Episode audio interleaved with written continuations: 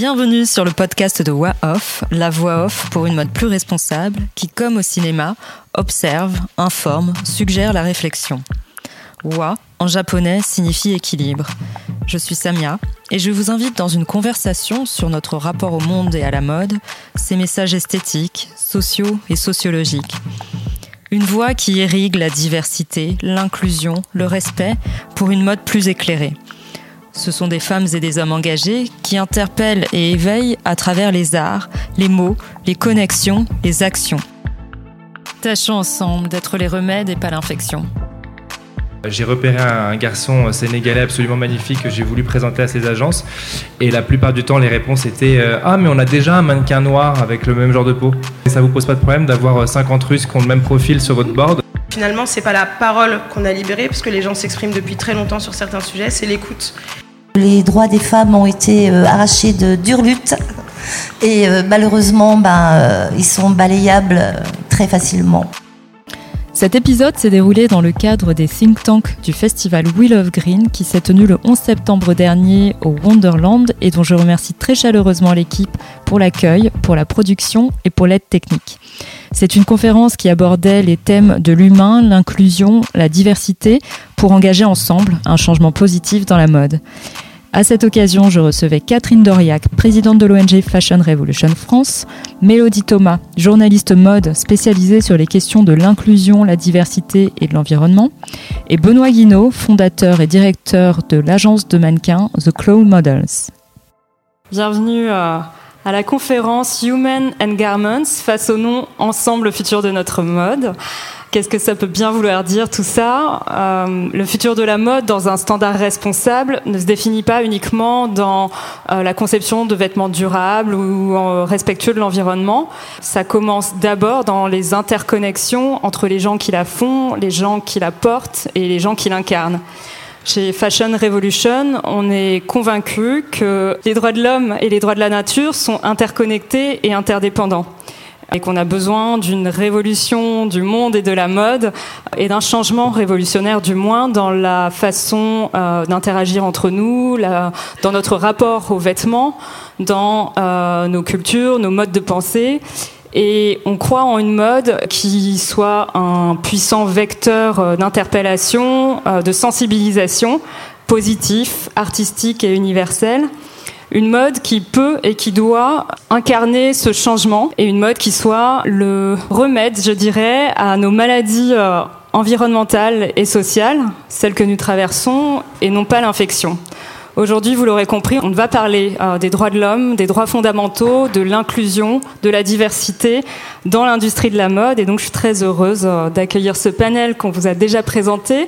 Mais j'aimerais bien que vous vous présentiez un petit peu plus en détail euh, ce que vous faites, vos engagements, pourquoi c'est important pour vous? Euh, d'adresser ces sujets. On peut commencer par Catherine, donc présidente de Fashion Revolution France. Merci Samia et bravo pour cette introduction qui me semble parfaite. Euh, bonjour tout le monde, je suis euh, Catherine Doriac, j'ai derrière moi 30 années de militantisme pour les droits des femmes et de la nature. Donc euh, un beau paquet d'années, comme vous pouvez voir. Et euh, en fait, tout ce qui s'est passé euh, sur ces 30 dernières années, ben, aujourd'hui, on arrive à une apothéose climatique et sociale absolument dévastatrice. tu parlais des droits de l'homme, moi j'aimerais parler des droits de la femme et euh, notamment euh, avec les, les, dernières informations euh, euh et déjà le coup de massue des talibans qu'on a vécu cet été, qui est pour les femmes une catastrophe absolument. je pense pas qu'on se rende bien compte. On, on, se rend compte, mais je pense qu'au quotidien là-bas, ça doit être terrible et ça va l'être. aussi, les nouvelles lois au Texas contre l'avortement euh, interdisant l'avortement sur la loi des battements de cœur, joliment nommée, mais euh, terrible, parce que cette loi euh, empêche les femmes d'avorter à partir du moment où le, cœur est perceptible chez, l'embryon, c'est-à-dire à six semaines. Et à six semaines, la plupart des femmes ne savent même pas qu'elles sont enceintes. Donc, euh, juste pour vous rappeler que les droits des femmes ont été arrachés de dures luttes. Et malheureusement, ben, ils sont balayables très facilement. Merci Catherine. Mélodie donc moi je m'appelle Mélodie Thomas, je suis journaliste mode. donc en ce moment je travaille au marieclaire.fr sur le digital. Et alors la question comment est-ce que je me suis retrouvée à parler de, de mode responsable je pense qu'en tant que journaliste, notre travail, euh, c'est d'aller chercher l'information, de savoir euh, ce qui intéresse les gens, de savoir ce qui fait un peu battre le pouls euh, de la société. Et je pense que c'est-à-dire je ferais vraiment mal mon travail si je n'avais pas remarqué quand même qu'en tant que consommateur, on a cet intérêt pour la question éco-responsable. Et c'est la raison pour laquelle j'ai voulu participer aujourd'hui aussi au à cette conversation avec Fashion Revolution parce que ça fait aussi partie des organismes qui rappellent que euh, plus que préserver l'environnement euh, et toutes ces questions-là, c'est aussi euh, l'environnement, c'est là où on vit finalement. Et bah, ce qui impacte l'environnement, ça impacte forcément l'homme et généralement, et on en reparlera plus, plus tard, je pense, les femmes en général. Donc voilà. Merci. Et Benoît Bonsoir à tous. Donc moi je m'appelle Benoît Guinaud, je suis euh, cofondateur et directeur de l'agence The Clo Models. Euh, donc on est une agence de mannequins, on représente des hommes et des femmes euh, et, des personnes de, de tout genre et de tous horizons. moi en fait je suis venu à travailler dans le mannequinat parce que j'ai travaillé en tant que styliste pendant pas mal d'années en fait dans, le milieu de la mode et par diverses observations, je me suis rendu compte qu'il y avait besoin, un énorme besoin de changer aussi un petit peu les, acteurs, en tout cas les mannequins qui représentent les marques.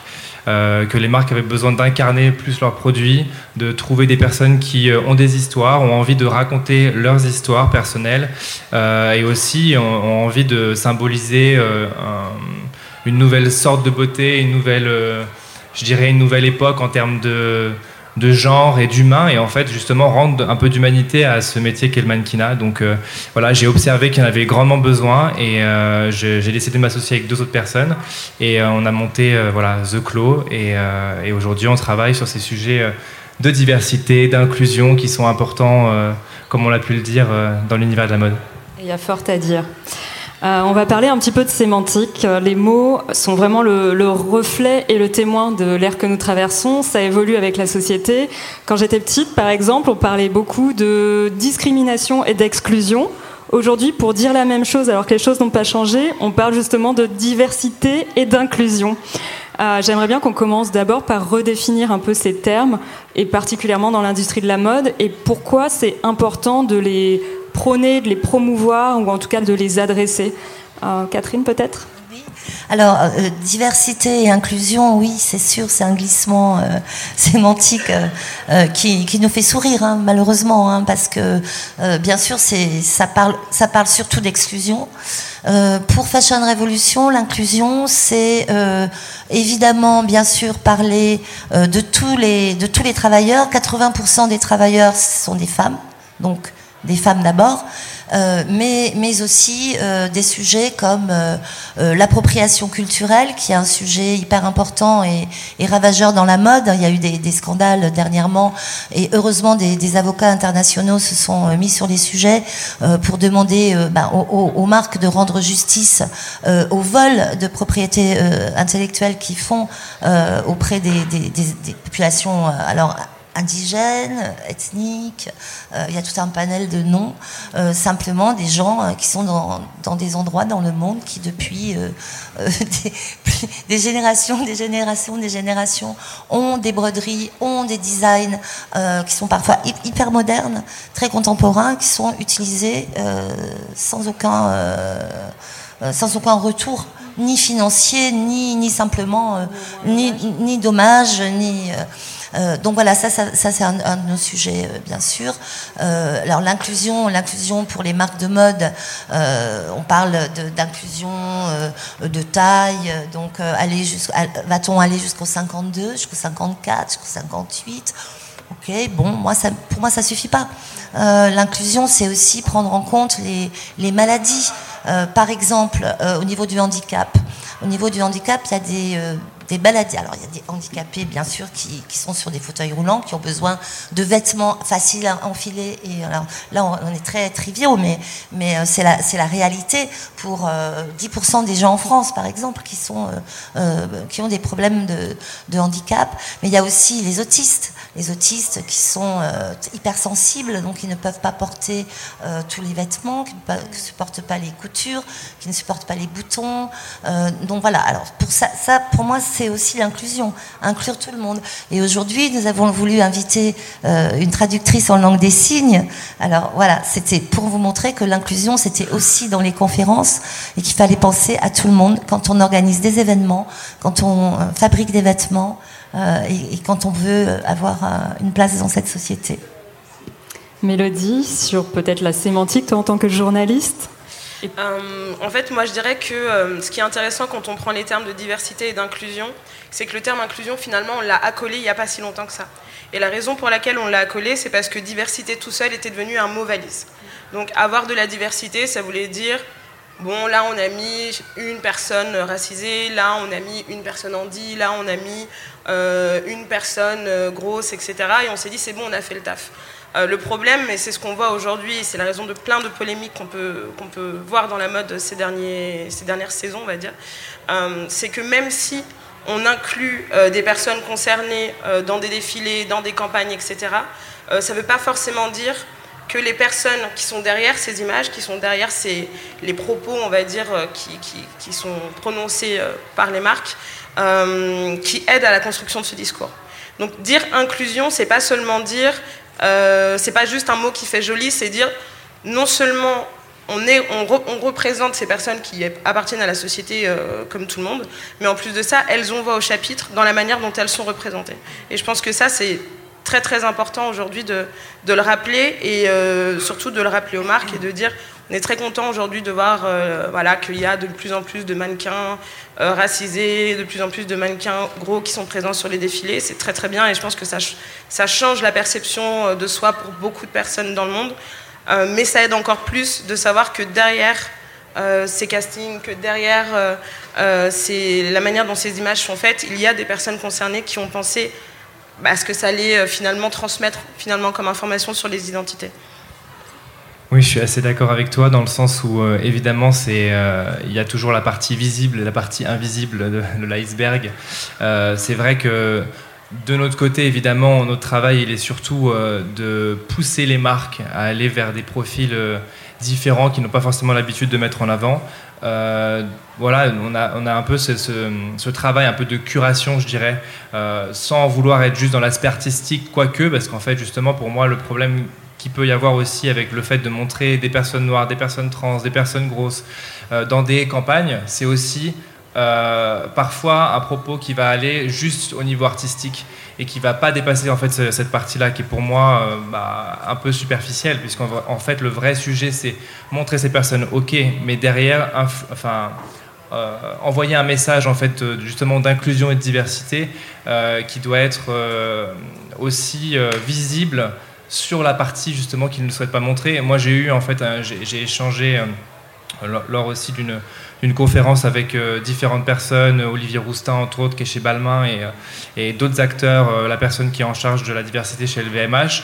Et on a parlé de, de, ce sujet en fait et on en est venu à la conclusion que le problème il n'était pas de montrer, mais il était justement qu'est-ce que font les gros groupes derrière pour donner accès à ces personnes, pour être des décisionnaires en fait sur bah, comment créer les campagnes, comment travailler dans du marketing, dans différentes branches, parce que la mode c'est large, ça emploie des milliers et des milliers de personnes sur cette terre, et, euh, effectivement, euh, voir une personne noire sur une campagne, c'est pas ça qui fait forcément changer euh, le fonctionnement des choses en interne, et c'est ça qu'on a vraiment envie de faire bouger en fait, plutôt. C'est clair c'est euh, une surexposition en surface, mais peut-être pas forcément en profondeur, alors qu'en réalité, ça touche vraiment l'intime, l'intimité des gens, ça touche à leur identité, ça touche à leur rapport au corps et à eux-mêmes. Euh, et est-ce que cette euh, surexposition, puisqu'aujourd'hui, même si c'est pas nouveau, c'est très tendance de parler de queer, de plus size, de, enfin, de tous les termes qu'on peut évoquer. Est-ce que c'est une bonne chose ou pas? Est-ce qu'il y a des écueils? Peut-être Mélodie Euh, la question de ce que c'est une bonne chose ou pas, enfin moi je pars du principe que de toute façon c'est des, des réalités, enfin c'est des vécus de personnes, c'est des identités de personnes, donc euh, habituellement c'est des identités qui sont invisibilisées. La raison pour laquelle on en parle aujourd'hui, et moi c'est ce que j'arrête pas de rappeler à chaque fois, c'est qu'aujourd'hui c'est des personnes qui ont, notamment à travers les réseaux sociaux, euh, eu la capacité de se créer leur propre, leur propre pardon, plateforme et de créer leur propre communauté avec laquelle interagir, avec laquelle partager des expériences vécues. Et c'est aussi dans ces moments-là qu'on se rend compte que euh, là où on se sentait parfois souvent isolé euh, sur des, discriminations dont on était l'objet, euh, finalement, ce sont des socles communs que peuvent vivre plein de personnes, que ce soit dans un, dans une localité proche ou alors que ce soit dans un monde beaucoup plus vaste. Euh, et euh, pour revenir euh, sur est-ce que c'est une bonne chose ou pas, moi j'aime pas accoler la question, enfin j'aime pas accoler l'idée de tendance à ces conversations-là. une tendance est censée être éphémère. moi j'espère en tout cas que les conversations qu'on est en train d'avoir comme celle aujourd'hui,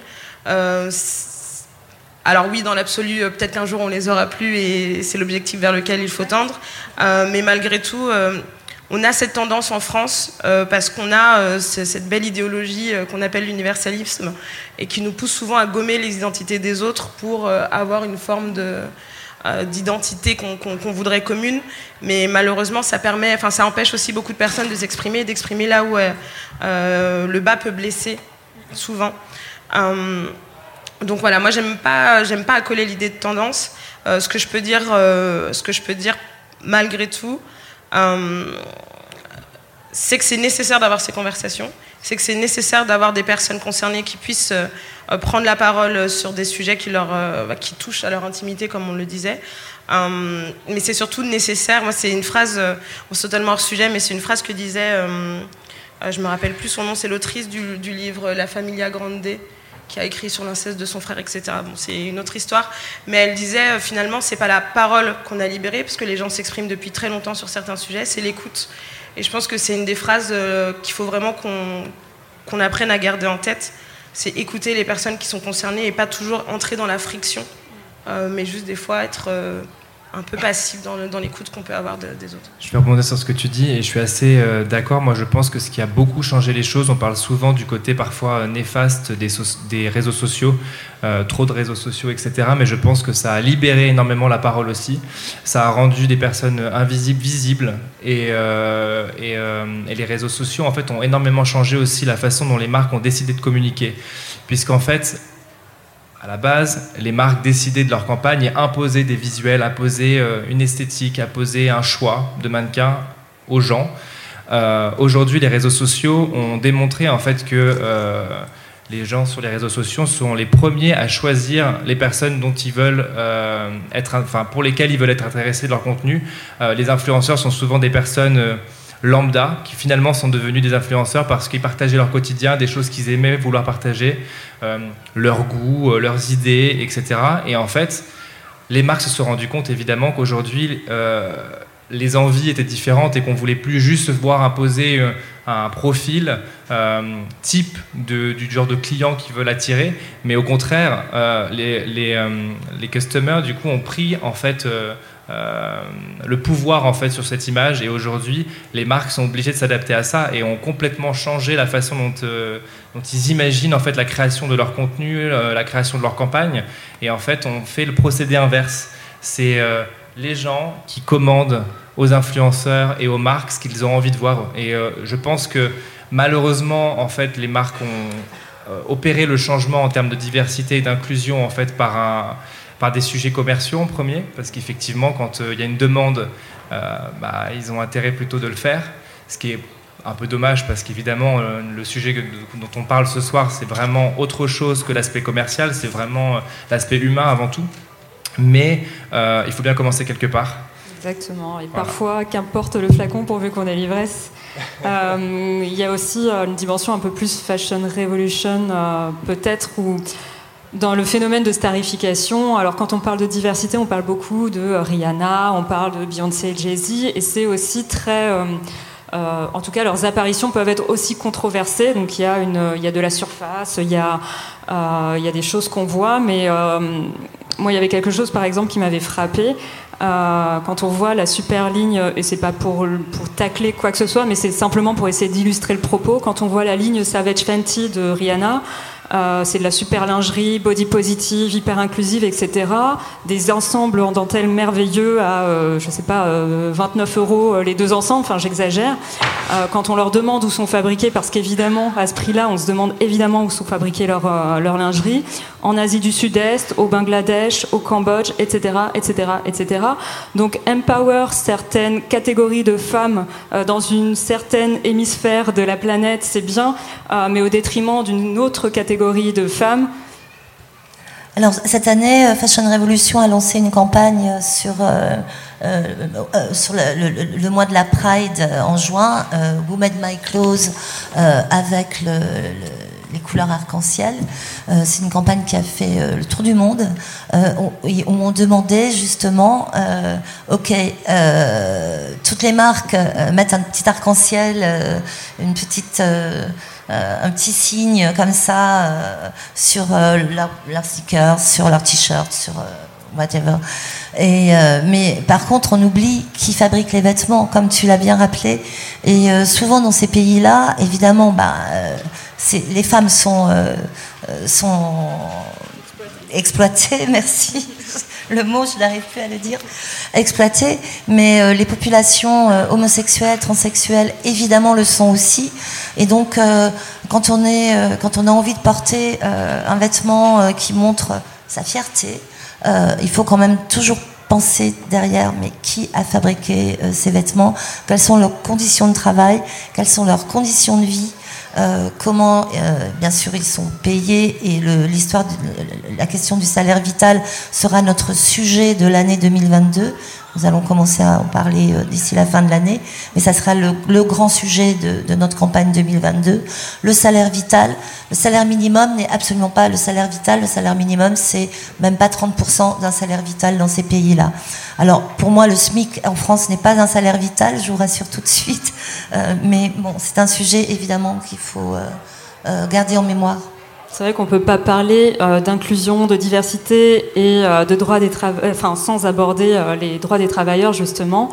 il y a d'ailleurs l'accord Bangladesh, qui est plutôt une bonne nouvelle, qui vient d'être prolongé. Cependant, toi, Mélodie, tu me disais que c'était aussi ce genre de sujet que tu aimerais remettre au cœur du paysage journalistique en France, qui était insuffisamment traité. Est-ce que tu peux nous en dire plus? Alors, je dirais pas que c'est insuffisamment traité. Euh, ce, que je, ce que je veux dire, c'est qu'en général, tous ces sujets, quand on parle de la mode euh, d'un point de vue, on va dire, qui sort du côté de l'esthétique pure, euh, généralement, on va retrouver ces sujets-là dans les rubriques société. Parce qu'on considère qu'on a dépassé, comme on n'est plus dans la simple esthétique, ce n'est plus de la mode, c'est de la société. La réalité, c'est que la mode fait partie de la société. Euh, on s'habille tous le matin avant de partir travailler. C'est pour ça que nous, on dit, euh, on fait la différence entre mode, tendance, etc., et industrie textile. Oui. Ouais, j'entends aussi. Mais euh, oui, parce que voilà, parce que. Mais après, c'est aussi les, ces questions de sémantique à ce moment-là où ça peut devenir des terrains glissants, parce que, parce que, parce qu'en tout cas pour le grand public, on, si on commence à utiliser plusieurs termes pour parler de la même chose, on peut aussi perdre un peu euh, son auditoire alors que finalement on parle de la même chose. C'est-à-dire que oui, la mode, il y a la question des tendances et c'est une, une, partie intrinsèque de, de l'industrie, mais la mode fait partie de l'industrie textile. La mode, c'est l'industrie textile. Donc quand on parle justement des, des, ravages qu'elle peut causer, que ce soit sur l'environnement ou que ce soit euh, sur les conditions de vie de personnes, euh, bah oui, en fait, euh, c'est une manière aussi de rappeler quand on dit bah, c'est l'industrie de la mode, c'est rappeler que bah, la manière dont moi je m'habille a un impact sur la vie de quelqu'un d'autre ou sur l'habitacle de quelqu'un d'autre. Et je pense que ça c'est important aussi de le dire. C'est pour ça que moi, je, je, en tout cas dans mon travail euh, au Marie-Claire, c'est des sujets que, que j'ai amenés, on va dire, sur la rubrique parce que je pense que c'est important aussi que ça corresponde, enfin que tout soit dans le même cadre. Alors après, bien sûr, il y a toujours des personnes qui vont euh, pointer du doigt une certaine hypocrisie parce que bah, malgré tout, euh, bah, moi je suis, je reste journaliste mode, je parle quand même euh, du vêtement d'un point de vue esthétique. mais moi, je pense c'est quand même un peu les histoires de famille. C'est pas parce qu'on aime quelque chose qu'on peut pas le critiquer. moi, j'aime beaucoup la mode, j'aime beaucoup m'habiller. Je pense que si je suis pas la seule dans ce cas, ça veut pas dire que je peux pas pointer du doigt quelque chose que je trouve enfin, que je trouve quelque chose que je trouve qui pourrait être modifié, ou en tout cas qui pourrait être abordé avec beaucoup plus d'honnêteté. et je pense que c'est ce qu'il faut remettre aussi au centre de nos conversations sur, sur l'industrie de la mode. Quid des droits des travailleurs en agence de mannequins?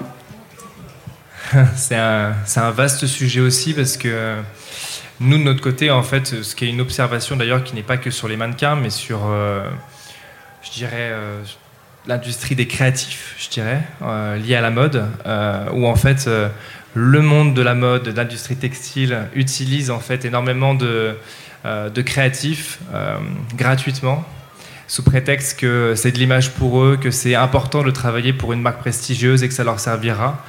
En attendant, euh, ils, bâtissent des millions, des empires sur, euh, sur des créations qui sont faites par ces talents et, euh, et qui ne rapportent rien aux talents eux-mêmes, qui leur, qui leur permettent pas de payer leurs factures. Et c'est un peu le sujet qu'on a avec les mannequins, c'est qu'on est vraiment dans un, aujourd'hui dans une bataille du quotidien d'essayer d'élever les tarifs ou même de garder juste les tarifs à des, à des niveaux corrects je dirais qu'en France, on a quand même de la chance parce qu'il y a quand même de la protection. Les mannequins sont considérés comme des salariés, donc c'est quand même euh, quelque chose qui est vraiment important de souligner. Euh, dans tous les autres pays du monde, ils ne sont pas du tout considérés comme des salariés, ils sont des indépendants. Et euh, du coup, ils sont traités comme des indépendants, à savoir payer le minimum possible. les tarifs sont tirés continuellement vers le bas. Et d'ailleurs, on peut le voir de manière significative quand on a une marque, par exemple, qui défile à Paris et qui l'année d'après décide de défiler à Milan, le tarif est divisé par 3 alors que c'est la même marque de luxe. Ça n'a rien changé, ils vendent les pantalons au même prix, leurs t-shirts au même prix, et les mannequins sont payés trois fois moins cher. Donc euh, nous, on essaye vraiment de, se battre sur cette partie-là. On a la particularité, nous, d'avoir une agence aussi à, Milan. Donc euh, on essaye d'éduquer aussi euh, nos équipes à Milan pour leur dire, c'est pas parce que c'est un marché différent qu'on doit pour autant négliger les rémunérations de nos mannequins, parce que nos mannequins, c'est les personnes qui nous font nous aussi travailler. C'est eux qu'on doit protéger avant tout, parce qu'aujourd'hui, une agence de mannequins sans mannequins, ça n'a aucun intérêt. Donc, on, on, se doit de les protéger, de les mettre en avant, pas uniquement par de belles collaborations, mais aussi en se battant pour leurs droits. Donc euh, voilà, c'est un sujet qui est, très important pour nous et qu'on essaye de, euh, de développer euh, haut et fort. Je voudrais juste rebondir sur ça pour dire que c'est hyper intéressant, notamment parce que je trouve que la question du mannequinat, c'est aussi ce qui a amené les gens à la mode. Pour la majorité des gens aujourd'hui, en tout cas de nos générations, les, années 80, les mannequins des années 90 par exemple, sont elles qui nous ont un peu attirés dans les filets d'une industrie. Euh, et euh, la question du traitement des mannequins en elle-même. Euh, là aujourd'hui, enfin cette semaine, on a pu entendre parler de l'ouverture du procès de Gérald de Marie, qui est un ancien agent de, enfin qui est un agent de mannequin, mais ancien directeur général d'Elite Management Europe, qui est accusé d'agression sexuelle, de harcèlement, etc., etc. Euh, et, en fait, c'est hyper Qui est toujours là. Hein. oui. Parce qu'il dirige aujourd'hui We, Management. Donc euh, il n'a pas disparu, il est moins devant, mais il est toujours là, malheureusement. C'est ça. Et en fait, ce que je trouve intéressant, et d'autant plus aujourd'hui, grâce à des conversations qui ont pu, euh, qui ont pu être eues à travers MeToo, mais aussi grâce à des, de la mise en place de certains syndicats de mode, je pense à Modèle Alliance, qui fait, je trouve, un travail remarquable à New York. cette libération de la parole des mannequins, euh, qui, euh, comme c'est, on va dire, c'est elles les, premiers symboles de la mode, euh, elles ont, je pense, je trouve qu'il y a eu les années 90 où il y a eu des, des super modèles. Il y a eu un espèce de flottement dans les années 2000 où on a un peu perdu de vue cette idée de mannequin iconique. Et c'est revenu dans les années 2010 avec les réseaux sociaux. Et en fait, ce qui change avec les réseaux sociaux, c'est qu'une mannequin qui est maltraitée par une marque, qui est maltraitée par une agence, qui est maltraitée par un photographe, etc., elle peut, si elle a la, si elle a la volonté, bien sûr, prendre la parole sur sa plateforme, parler directement à sa communauté et dire euh, il vient de m'arriver quelque chose et c'est pas ok. Et aujourd'hui, euh, il y a énormément d'histoires qui ont pu euh, qui ont pu sortir dans le milieu de qui ont pu sortir dans le milieu de la mode parce que les mannequins ont pris la parole et ont décidé que trop c'était trop. Et, voilà, je, je, trouvais que c'est important de rappeler aussi que on a tendance aussi à voir toutes ces révolutions-là dans la mode comme venant de l'extérieur de l'industrie, alors qu'au contraire, c'est aussi beaucoup de personnes qui risquent quelque part aussi euh, euh, leur vie professionnelle, enfin en tout cas leur, euh, carrière professionnelle, en prenant la parole. Euh, face euh, bah, à des marques ou à des conglomérats, euh, enfin des institutions en tout cas, qui sont beaucoup plus grosses qu'elles au départ. Mais je pense que justement les réseaux sociaux ont aussi aidé à ça, à, redonner cette parole aux mannequins et à leur donner ce pouvoir, parce qu'une fois qu'un mannequin de toute façon parle sur les réseaux sociaux, peu importe ce qu'une marque va essayer de, de, faire derrière, le mal, enfin le mal, le bien aussi est fait du coup. Le bien est fait puisque le message est passé et donc la marque ne peut plus euh, arrêter euh, ce qui a été lancé. Donc aujourd'hui, évidemment, tout le monde fait attention. Je sais qu'il y a énormément de, euh, de chartes éthiques dans les groupes, nous, on passe notre temps à signer des chartes, à recevoir des chartes, des chartes et des chartes. Au final, il y a encore des choses qui vont pas. On parle de justement respecter la pudeur des mannequins, Or, quand moi je suis désolé, je vais en backstage d'un défilé et qu'il euh, y a 60 mannequins qui sont en train de se changer et que le défilé, il est même, enfin, il vient tout juste de se terminer et que la presse est déjà en backstage alors que les mannequins sont en culotte, soutien à gorge, voire nus pour certaines, et que la presse commence déjà à rentrer pour voir les, vêtements à peine enlevés de leur corps. Euh, je trouve que ça, c'est pas respectueux. Par exemple, on peut attendre 5 minutes que les mannequins se rhabillent avant de rendre le backstage euh, praticable. Donc il y, y, a plein de choses en fait comme ça qui sont pour moi des, qui paraissent des petits détails mais qui ne l'en sont pas en fait parce que respecter l'intimité de quelqu'un c'est pas parce qu'on travaille avec son image qu'on a envie de voir euh, que chaque parcelle de son corps soit vue donc euh, voilà il faut, il, faut, il faut encore faire évoluer cette partie là nous on essaye toujours de euh, d'écouter nos mannequins avant tout, parce que ce qui est super important, c'est de comprendre que chaque mannequin en plus est différent, à son niveau de tolérance. Ils n'ont pas forcément tous envie de faire les mêmes choses. Ils ont, euh, voilà, c'est des êtres humains, donc euh, chacun a sa propre entité. Donc, on travaille beaucoup sur la discussion avec eux pour essayer, voilà, de les comprendre et de travailler au plus près des marques et avec tous les interlocuteurs avec qui on peut être en, discussion pour euh, justement leur expliquer bah, tel mannequin veut faire ça, tel mannequin ne veut pas faire ça. Et comme ça, on pose des limites et on essaye que la collaboration soit la plus agréable possible. On n'est on jamais à l'abri de, tout. On sait que des fois, il y a euh, des abus sans forcément rentrer dans des choses dramatiques, mais même euh, dire à une mannequin qui ne veut pas, par exemple, être topless, oh bah si, baisse juste ton haut, on verra pas la photo, mais en fait, on n'est pas sur une discussion de voir à la photo, c'est même sur le set être agréable euh, avec son corps. Et est-ce qu'on a vraiment envie de montrer ça à toute l'équipe qui est devant? Pas forcément.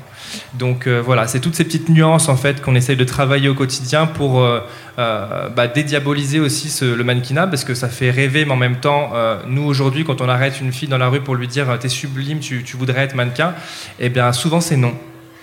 Parce qu'elles ont peur et les parents, les premiers ont peur, disent Moi, ma fille, faire ça, mais jamais de la vie, euh, c'est quoi ce métier euh, Parce qu'ils ont ces images de, tous euh, les drames qu'il y a eu dans les années 90-2000 et qui sont toujours présents dans l'inconscient ou même dans le conscient d'ailleurs des gens aujourd'hui. Et donc, on a aussi ce travail de devoir montrer qu'on évolue, que ça a évolué et que ça va vraiment beaucoup mieux quand même. Oui, ça c'est euh, l'après-MeToo hein, qui l'a permis parce que euh, on parle là, on parle de mannequin, bon, on est, on est dans l'univers de la mode, mais euh, c'est tous les, tous les secteurs artistiques qui sont touchés par, par cette histoire. et dans les années 90, il y avait 80 même, il y avait déjà des scandales au niveau des agences et, des mannequins. Et les années les années 2000, c'est l'arrivée des Ukrainiennes. Alors là, ça a été terrifiant, mais mais oui, c'était des jeunes filles de 14 ans qui se retrouvaient euh, dans un pays où elle ne parlait, dont elle ne parlait pas la langue, euh, livrée en pâture à des vieux messieurs euh, libidineux. Appelons un chat un chat. C'est clair. Vous parliez tout à l'heure de l'influence des réseaux sociaux, de la peur des marques, ben, de leur image, de ce qu'ils renvoient, etc. On est à l'ère du greenwashing, du social washing, et à la fois à l'ère de la sustainability et de l'inclusivity. Alors que lui, le consommateur, on n'en a pas encore parlé, est plutôt à l'ère du soupçon permanent et de la défiance. Euh, pour vous, est-ce que le consommateur a, un rôle à jouer dans ces, dans ces questions cruciales et, quels sont ses moyens d'action face à ce chaos en fait? Je peux? Alors le, consommateur, il est hyper important. Euh, c'est grâce à ces nouvelles demandes, sa prise de conscience bien sûr euh, écologique, euh, planétaire, enfin climate change, toutes ces histoires autour de biodiversité perdue, de, problèmes de santé à l'international. Le, consommateur, lui, il a des nouvelles attentes. Il veut de la transparence. Alors quand on a dit ça, qu'est-ce qu'on a dit? Bon, la transparence, qu'est-ce que c'est? La transparence, c'est, euh, ok, mes vêtements, ils ont été euh, fabriqués dans une usine, dans un pays lointain. Euh, donc, est-ce qu'on connaît, est-ce qu'on est bien sûr que dans cette usine, les gens sont bien traités, bien payés? Et ça ne s'arrête pas au rang 1. Ça, c'est le rang 1. Nous, ce qu'on demande à Fashion Revolution, alors je vais être un peu technique, mais on demande aux marques, euh, quand ils déploient leur transparence sur leurs euh, réseaux sociaux, sur leur, euh, sur leur site internet, c'est d'aller jusqu'au rang 5. Le rang 5, c'est l'opacité totale.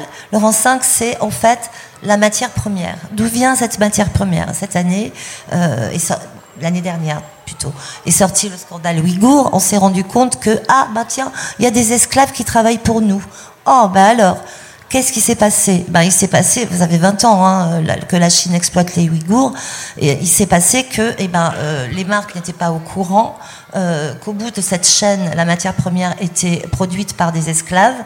Et, euh, et donc voilà, la transparence, c'est ça, c'est aller jusqu'au rang 5 en passant par le 2, le 3, le 4, c'est-à-dire les, époques, les, les, étapes de filature, de tissage, de tricotage et d'ennoblissement des vêtements, et jusqu'à la matière première. Ça, c'est hyper important, il faut le rappeler. Et je crois que là, on est à une période où ça ne passera plus pour les marques. Encore un peu de travail. Il y a toujours besoin d'une fashion revolution. Encore, en tout je voulais juste rebondir. Je, effectivement, ce qui est toujours un peu délicat aussi avec la transparence, c'est que euh, avec cette mode justement aussi de euh, d'essayer d'être transparent, de vouloir être meilleur que l'autre, euh, on va dire en termes d'éthique, euh, il y a un peu ce problème où maintenant on ne sait plus dissocier ce qui est du marketing et ce qui est une réelle transparence. Et ça c'est très difficile parce que nous on le voit aussi euh, à l'agence, même si euh, intrinsèquement, moi quand j'ai créé cette agence, c'était un sujet dès le début que j'ai voulu mettre sur la table, tous les sujets de diversité et d'inclusion parce que moi, je sais pas, j'ouvre les yeux quand je sors de chez moi le matin et que, évidemment, la diversité, elle est partout. Donc, j'ai juste voulu représenter ça, en fait, ce qui était mon quotidien. Mais euh, euh, on a souvent des, personnes qui viennent, en fait, même sur nos réseaux sociaux pour nous dire est-ce que réellement vous le faites? Alors on leur dit bah oui, allez sur le site internet, regardez un petit peu. Oui, on a des personnes avec toutes les morphologies, on a des personnes de toutes les origines, on a des personnes de tous les genres, de toutes, les euh, orientations sexuelles. Évidemment, on communique pas sur ça toute la journée euh, parce qu'on n'a pas envie de tomber dans cet extrême justement de marketing où c'est euh, on veut over être meilleur que les autres et montrer qu'on est euh, qu'on a une conscience merveilleuse. Mais mais quand même, même malgré tout, même si c'est présent, beaucoup de gens nous posent la question nous disant oui, mais est-ce que vraiment vous le faites? Et je pense que nous, enfin nous, on s'en rend compte à notre niveau, mais je pense que pour les marques, c'est exactement pareil. C'est à quel point la transparence, elle est réelle je pense que ça rejoint euh, ce que tu disais au tout début, on est dans, dans l'ère de la méfiance.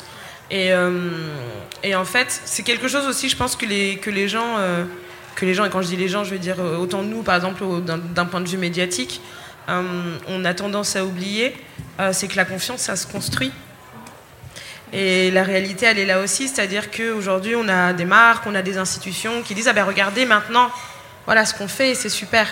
Mais en fait, oui, d'accord, vous faites ça cette semaine, qu'est-ce que vous allez faire la semaine prochaine Et la semaine d'après Et la semaine d'encore après Et dans six ans, quand on revient, est-ce que ça sera vraiment devenu euh, euh, une norme, en fait, euh, d'avoir tout type de personnes dans vos entreprises, tout type de sujets abordés au sein de vos entreprises Ou est-ce que c'est juste quelque chose que vous faites maintenant tant que les gens regardent? Et je pense que cette méfiance, elle vient de là aussi, parce qu'il y a eu énormément d'abus. et puis aussi parce que je pense, en tout cas, moi, c'est des réflexions que je me fais, autant euh, je pense qu'il y a plein de marques qui sont de bonne volonté. Je ne pense pas que les gens soient profondément, profondément, méchants et qui se frottent les mains en se disant ha ha ha, on les a bien eus. Euh, mais ce que je pense, c'est qu'il y a beaucoup de termes que les gens ne comprennent pas. Et en tout cas, ils ne comprennent pas jusqu'où essentiel est leur implication sur ces termes-là. Moi, j'ai discuté avec la directrice com d'une marque, je ne sais pas parce que ça, que ça soit cette marque ou une autre, je pense que la problématique est pareille. Et maintenant, il y a beaucoup de marques, vous avez dû le remarquer, qui font des petits QR codes maintenant sur leurs pantalons, sur leur euh, machin, pour dire ah ben maintenant vous allez pouvoir retrouver l'origine des pièces, là ça vient de là, là ça vient de là, là ça vient de là. Et donc elle me montre avec son téléphone, mais voilà, vous scannez et puis euh, vous voyez ici ça a été fait en Turquie. Ah ben, c'est super. Je suis très contente de savoir qu'on fait travailler des gens en Turquie, euh, voilà. Mais combien est-ce que ces gens sont payés? Ça vous ne me le dites pas non plus sur le QR code. D'où vient la matière première? Et surtout, moi j'avais aussi cette question, c'est quand aujourd'hui, par exemple, on parle de la question de, la Turquie, des, des emplois dans les usines turques, on sait aussi qu'il bah, y a énormément d'immigration récente, notamment des pays du Moyen-Orient, donc des gens qui sont sous-payés, très exploités, pour travailler justement, encore une fois, dans des usines. Donc en fait, je suis très contente, moi, de savoir l'origine de l'usine qui a fait mon t-shirt. Ça, c'est vraiment un. Mais ça ne m'apporte rien finalement, ça ne me dit rien en fait de l'engagement réel, éthique de la marque sur ces questions-là. Et je pense que ça, c'est vraiment des questions que les marques, elles doivent euh, apprendre à travailler plus en profondeur. C'est ce que j'ai dit tout à l'heure, pareil pour nous avec les mannequins, la façade et ce qui se passe derrière. C'est exactement le même sujet, c'est ça, le rang 1. C'est très juste ce que tu disais parce que ça rend encore plus difficile la problématique, c'est-à-dire qu'il y a des vraies marques sincères, intrinsèquement euh, euh, convaincues de la nécessité d'une mode plus responsable, plus inclusive, plus respectueuse des droits de l'homme, de l'environnement, etc. Il y a les menteuses, euh, enfin celles qui profitent ben, de l'opportunité, on va dire commerciale et marketing du moment.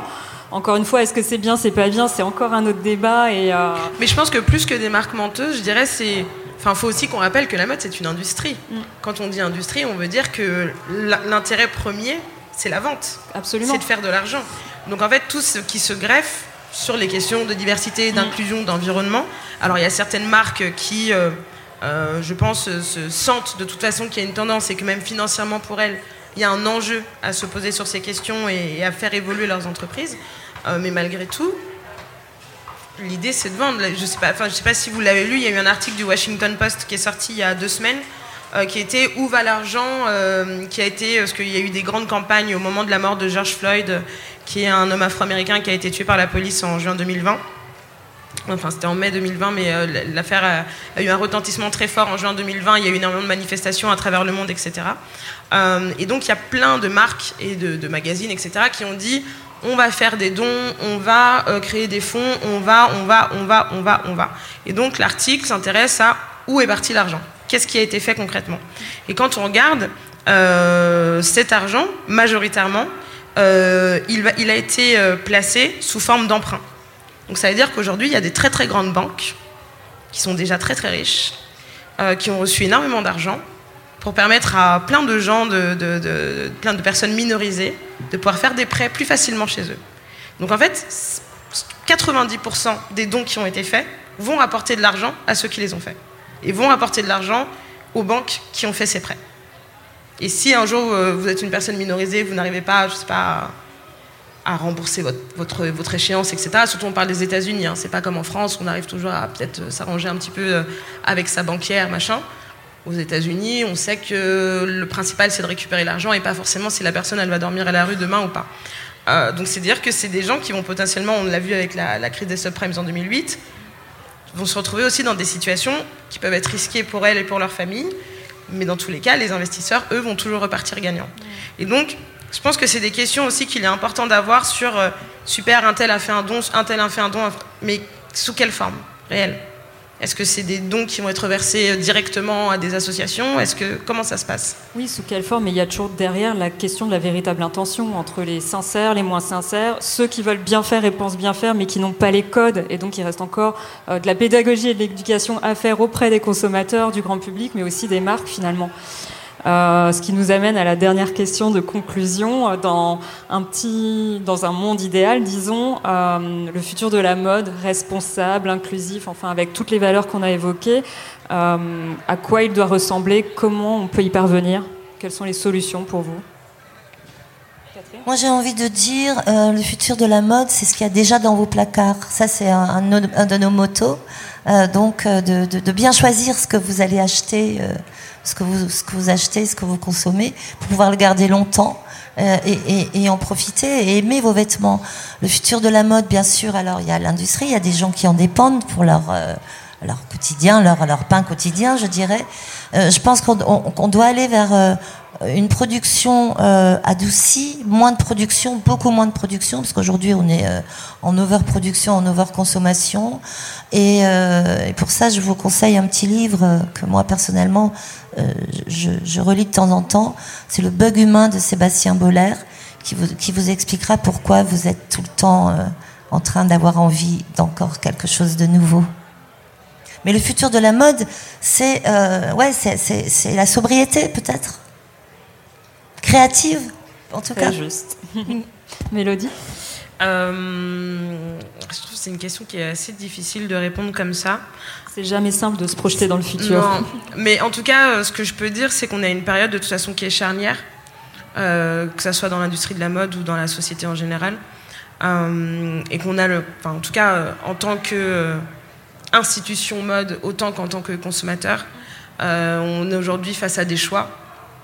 Et c'est de ces choix dont dépendront en fait si on parviendra un jour à, avoir un système de mode qui est aussi respectueux euh, du vêtement qu'il est respectueux de l'humain.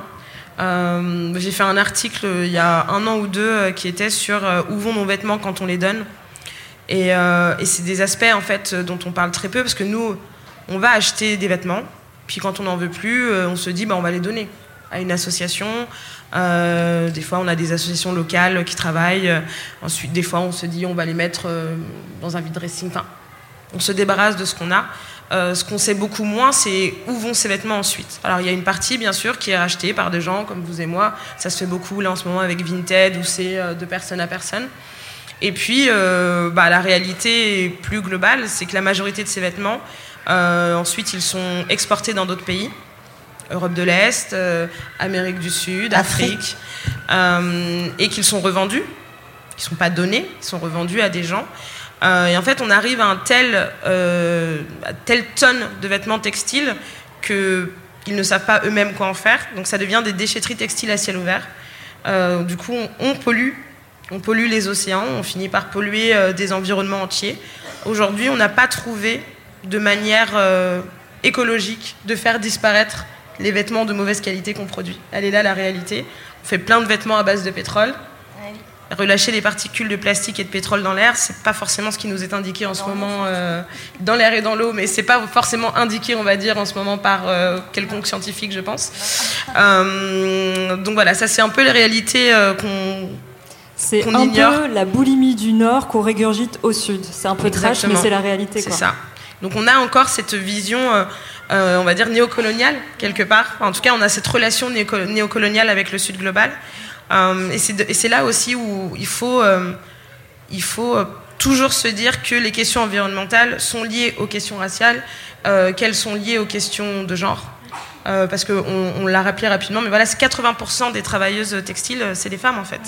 Donc aujourd'hui, quand, on, quand on a ces conversations, quand on parle de MeToo, quand on parle du féminisme par exemple, moi c'est aussi des interrogations que j'ai, je me considère comme étant féministe, mais quand on dit il faut libérer la parole, il faut prendre la défense des femmes, etc., mais qu'en même temps on va s'acheter des lots de fringues quelque part qui ont été faits par des meufs exploitées,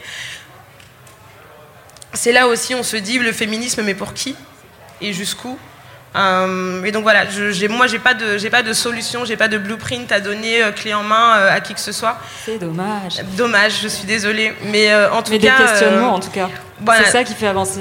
Bah, je pense que justement le posez-vous des questions posez-vous, voilà, on, disait posez-vous la question de est-ce que vous avez vraiment envie d'acheter ce truc ou est-ce que vous l'avez vu déjà sur 6 ou 8 filles sur Instagram et au bout d'un moment, c'est comme une chanson dans, une, dans un magasin. La première fois qu'on l'entend, on est là, mais elle est claquée cette chanson. Et puis en fait, est au supermarché, elle passe tous les jours. Et à la fin, on la chante à tue-tête, on la met, c'est super Voilà, on a un peu cette tendance-là avec les fringues sur Instagram où au bout de six fois, on voit la même ça, on se dit, mais c'est vrai qu'elle est cool, peut-être que je devrais l'essayer au moins, l'acheter, on va voir.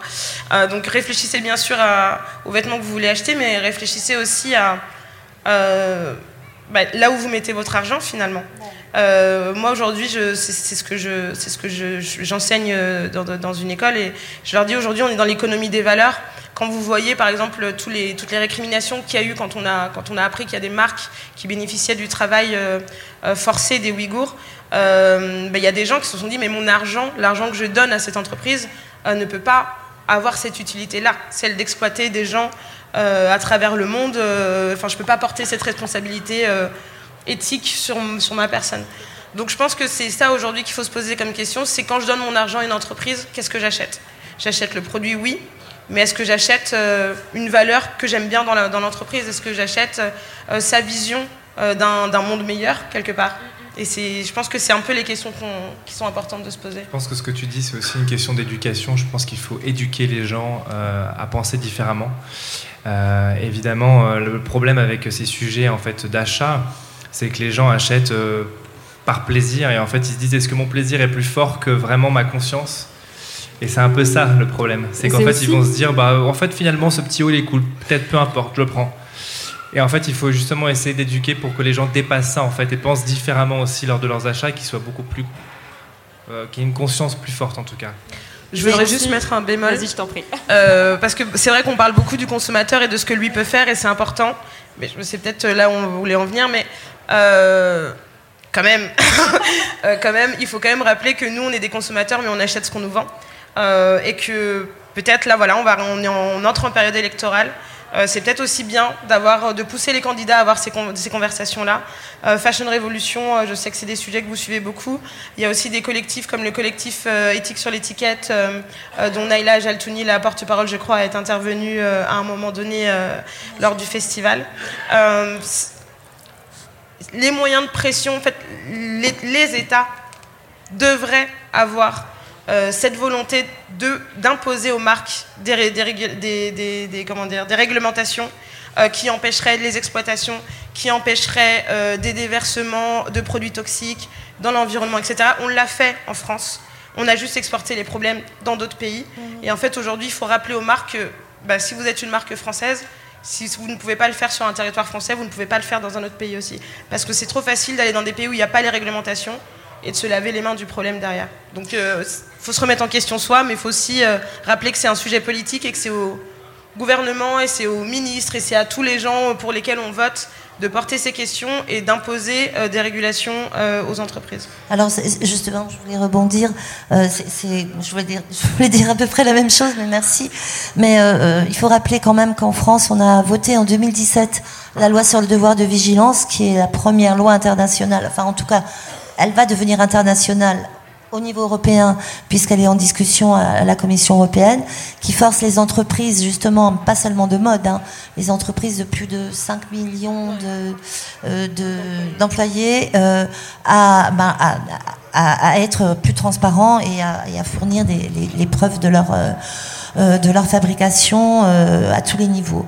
Alors, la loi sur le devoir de vigilance, c'est un premier pas. C'est une loi contraignante, mais qui n'est pas contraignante financièrement. Euh, on espère que celle qui va être euh, votée euh, à la Commission européenne sera contraignante financièrement, parce que finalement, il n'y a que ça pour faire avancer les choses. C'est bien dommage, mais... Il y a un rapport, en fait, la force de la mobilisation citoyenne est très, enfin, est très importante, le pouvoir du consommateur, comme vous le disiez aussi. Euh, mais pour rebondir sur ce que tu disais, Mélodie, euh, il y a aussi un rapport dont j'ai oublié le nom qui, édite, enfin, qui énonce euh, que dans le changement de, monde en général, le changement climatique et pourquoi pas le changement dans la mode, si on l'amène à, à, ce spectre-là, euh, dépend à 70% des, enfin à 30% du moins des du, consommateur, à 70% des gouvernements et des, euh, euh, et des industriels. Donc tout est dit. Mais je sais pas si vous vous rappelez, alors je, je me rappelle plus c'était laquelle, mais c'était la COP 21, je crois à Paris. Ils, voilà, ils avaient bloqué tout Paris, ça a, été, ça a duré une semaine, c'était un, un, petit enfer malgré tout en tant que passant. qu'est-ce, quel a été le résultat de cette COP 21 À la fin, on nous a dit faites attention avec vos lumières quand vous êtes chez vous à bien les éteindre. Ils ont quand même demandé euh, au monde entier de signer l'accord et euh, pour ne pas dépasser un degré et demi, ce qu'on a déjà quasiment ce dépassé. A déjà dépassé. Mais ce que je veux dire, c'est qu'on ne peut pas sortir de, de rendez-vous d'État et faire porter sur le poids du consommateur la question énergétique quand on sait qu'il y a plein d'entreprises qui de se balader sur les Champs-Élysées euh, la nuit. C'est éclairé comme si c'était Noël tous les jours. mais c'est à moi de me dire euh, bon euh, là euh, je sors de la pièce de minutes j'éteins la lumière je reviens 30 secondes bien sûr que c'est bien que nous on ait aussi ces pensées là et qu'on ait qu'on ait ces, comment dire ces, réflexes merci beaucoup qu'on ait ces réflexes et qu'on les garde en tête mais c'est quand même très hypocrite de faire porter de nous faire porter à nous euh, cette responsabilité-là quand on sait que c'est euh, la majorité du temps, c'est les entreprises en fait qui sont les plus gros pollueurs. Donc euh, voilà, c'est pour ça que la régulation à travers, à travers les gouvernements reste primordiale.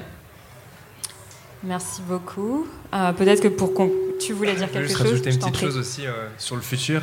Euh, du coup, moi, sur l'aspect euh, plutôt des mannequins, j'aimerais que justement dans le futur, il n'y ait plus de quotas et qu'on n'essaye plus de, de, cocher les cases. Parce que ça aussi, c'est un petit peu le danger. Moi, quand j'ai créé l'agence, c'était aussi suite à un petit dépourvu avec, avec une assez grande agence en fait à Paris où j'ai moi, je présentais des mannequins à ces agences avant d'ouvrir la mienne. Et euh, j'ai repéré un, garçon sénégalais absolument magnifique que j'ai voulu présenter à ces agences. Et la plupart du temps, les réponses étaient euh, Ah, mais on a déjà un mannequin noir avec le même genre de peau. Euh, ok, donc là j'avoue j'étais un petit peu interloqué, voire je ne savais pas quoi répondre en fait en me disant et ça vous pose pas de problème d'avoir 50 Russes qui ont le même profil sur votre board? Et ça, ça a été un petit peu le moment où je me suis quand même un peu réveillé. Je me suis dit, il y a peut-être quelque chose à faire quand même, parce que c'est quand même dingue d'entendre ce genre de choses. C'était en 2018 à l'époque, donc c'est quand même pas il y a si longtemps. C'est quand même dingue d'entendre ce genre de, de réflexion dans des agences aussi énormes que l'agence en, en question. Euh, là, pour la petite histoire, ce petit garçon qui avait euh, juste la peau noire comme apparemment un autre garçon de l'agence est aujourd'hui un des top 50, donc un des garçons qui fait le plus de défilés au monde, plus de campagnes. Donc euh, y a une agence qui a quand même cru en lui et qui s'est dit voilà, peu importe si j'ai 10 garçons noirs dans mon agence, pourvu qu'ils soient tous successful et, et, et qui portent de belles valeurs en eux. Donc ça, c'est la première chose. Et puis lié à cette histoire de quotas, donc euh, que les agences de mannequins fassent preuve de, beaucoup plus d'ouverture et pas représenter les gens pour ce qu'ils représentent, mais pour ce qu'ils sont. Euh, si on trouve un profil beau, euh, avec une personnalité intéressante, bah, tout est dit en fait. Il ne doit pas avoir d'autres sélections en fait pour pouvoir représenter quelqu'un dans une agence de mannequins. Et, justement, ça, se, ça se répercute en fait avec les clients et je pense que nos clients aussi ont besoin de ne pas embaucher au sein de, leurs entreprises euh, des personnes juste pour dire bah voilà il faut qu'on ait 10 euh, personnes trans, 10 euh, personnes noires dans les entreprises, mais au contraire dès le début en fait éduquer les gens pour accueillir en fait cette, ce, changement et cette évolution et permettre à, toutes les minorités de pouvoir intégrer les entreprises, non pas pour juste être embauchés, avoir un CDI et puis ne jamais évoluer, parce que c'est ça aussi le problème, c'est qu'une fois qu'ils ont le pied dans l'entreprise, bah, c'est cool, tu es là, tu as rempli la case et tu resteras là. Et en fait, moi, le vrai problème, c'est qu'aujourd'hui, euh, ces personnes ont aussi envie d'avoir des projets de carrière, d'évoluer et de pas juste être embauchées pour euh, compléter euh, un panel qu'on leur demande aux entreprises d'avoir, mais au contraire avoir les possibilités, exactement les mêmes chances que les autres, de pouvoir évoluer dans cette même entreprise et demain devenir eux à leur tour PDG, directeur, que sais-je. Enfin voilà. Merci beaucoup pour toutes ces interventions. Je pense que pour conclure, on peut simplement dire qu'en fait, le changement, c'est un désir d'agir collectif. Eh bien, merci. J'espère qu'on aura euh, apporté un peu d'éclaircissement à toutes, euh, tous ces questionnements. Merci pour votre écoute. Merci à nos invités d'être venus nous éclairer de leur voix off et d'avoir même fait parler leur voix intérieure. Merci à Nico Dacou de Premier Sous-Sol pour le générique. Merci à la Chambre à air pour l'aide technique. Merci à vous pour l'écoute. Si vous voulez poursuivre cette conversation sur wa-off.com, Instagram at waoff ou soutenir avec vos étoiles sur vos plateformes de podcast préférées, n'hésitez pas, la voix off est partout.